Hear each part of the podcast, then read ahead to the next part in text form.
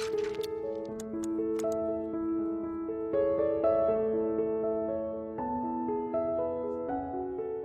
các bạn, mình là Mỹ Phương, phát thanh viên của chương trình podcast ngày hôm nay.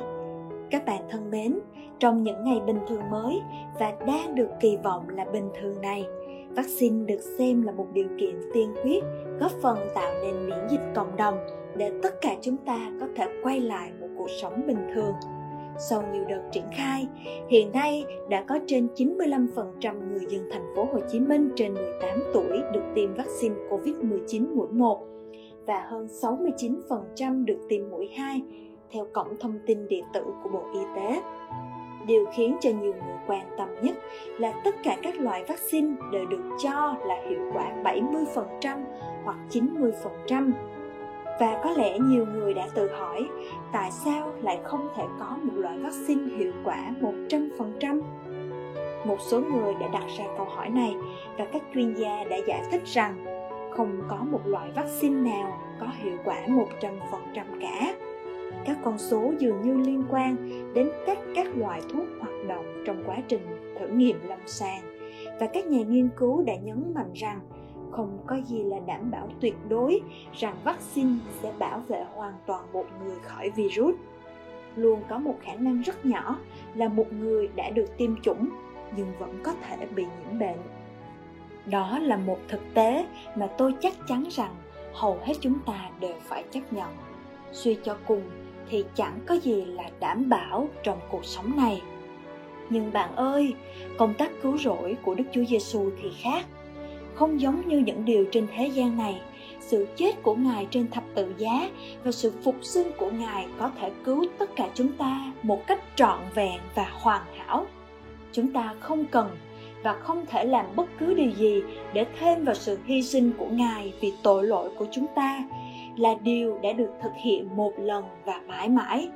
Chúng ta được hòa giải với đức chúa trời là tuyệt đối và chắc chắn và nơi ở của chúng ta ở trên thiên đàng cũng như vậy như trong phi rơ nhất đoạn 1 câu 4 đã bày tỏ, cơ nghiệp này không hư hoại, không hoen ố, không suy tàn nhưng cũng có những lúc trong đời, chúng ta nghi ngờ hoặc quên đi lẽ thật này và bị cám dỗ để nghĩ rằng sự chết và sự phục sinh của Chúa Giêsu không đủ để cứu cho chúng ta.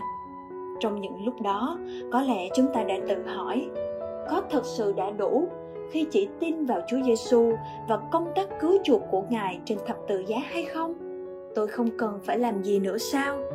có lẽ đó là lúc chúng ta bắt đầu nghĩ rằng mình cần phải làm nhiều hơn một chút để đảm bảo cho sự cứu rỗi bằng hành động của chính mình chẳng hạn như làm việc lành tuân theo những luật lệ cơ đốc hoặc sống tốt trước mặt chúa hoặc có lẽ khi đang làm điều gì đó tốt hoặc đúng, chúng ta nghĩ ô tôi nên làm điều này, nếu không, chúa sẽ chẳng chấp nhận tôi đâu. Vậy tại sao chúng ta lại nghĩ theo cách này? Có thể là do chúng ta đang sống trong một nền văn hóa đã được giáo dục như vậy, rằng không có phần thưởng nào đến nếu như chúng ta không làm việc chăm chỉ hoặc có thể là do chúng ta đã quá quen với việc sống trong một thế giới xa ngã mà chẳng có gì là được đảm bảo một trăm phần trăm. Tất nhiên, Đức Chúa Trời muốn chúng ta nên thánh và làm việc lành, vì điều đó làm Ngài vui lòng và phản ánh sự biến đổi mà Đức Thánh Linh đang thực hiện trong đời sống của chúng ta. Gia cơ đoạn 2 câu 26 nhắc chúng ta rằng đức tin không có việc làm là đức tin chết. Epheso đoạn 2 câu 10 Chúng ta được tạo dựng trong đấng Christ Giêsu để thực hiện những việc lành. Nhưng những câu kinh thánh này cũng nhấn mạnh thứ tự của sự kiện, rằng chúng ta làm việc lành sau khi được cứu, chứ không phải ngược lại. Kinh thánh nói rất rõ về cách thức của sự cứu rỗi được xảy ra. Vì nhờ ân điển, bởi đức tin mà anh em được cứu điều này không đến từ anh em mà là tặng phẩm của đức chúa trời.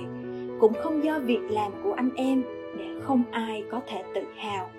Epheso đoạn 2 câu 8 câu 9 Vậy nếu miệng anh em xưng Đức Chúa Giêsu là Chúa và lòng anh em tin rằng Đức Chúa Trời đã khiến Ngài sống lại từ cõi chết, thì anh em sẽ được cứu. Vì ai tin trong lòng thì được xưng công chính, ai tuyên xưng nơi miệng thì được cứu rỗi. Roma đoạn 10 câu 9 câu 10 Vì vậy, đây là một sự thật không thể thay đổi. Chúng ta được cứu chỉ bởi ân điển, chỉ nhờ đức tin trong đấng Christ. Nếu chúng ta xưng tội mình và tin nhận Chúa Giêsu thì chúng ta sẽ được tha thứ và được xưng công bình. Chúng ta không cần phải làm bất cứ điều gì để có được sự tha thứ của Đức Chúa Trời và được bước vào vương quốc của Ngài. Bất cứ khi nào chúng ta cảm thấy nghi ngờ hoặc bị cám dỗ để nghĩ rằng chúng ta cần phải làm một điều gì đó để được Đức Chúa Trời tha thứ và chấp nhận. Hãy trở về với lời Chúa và nhắc nhở bản thân mình rằng ân điển và lòng thương xót của Đức Chúa Trời đã được ban cho chúng ta một cách miễn phí. Nguyện chúng ta không quên rằng lời hứa cứu rỗi của Ngài là không có điều khoản và không có điều kiện nếu chúng ta thật sự tin và bước theo con Ngài. Nguyện chúng ta sẽ cảm tạ Đức Chúa Trời vì sự chết và sự phục sinh của Đấng Christ đã được hoàn tất và có thể cứu chuộc chúng ta một cách trọn vẹn. Cảm ơn các bạn đã lắng nghe chương trình podcast tuần này của ODB. Nếu bạn yêu mến chương trình, hãy nhấn like và subscribe để theo dõi cũng như ủng hộ chương trình nhé. Cũng đừng quên bật thông báo để không bỏ lỡ những video mới nhất. Nếu các bạn có bất cứ điều gì muốn chia sẻ cùng ODB, hãy bình luận bên dưới hoặc gửi về email vietnam.odb.org. Xin chào và hẹn gặp lại các bạn trong chương trình tuần sau.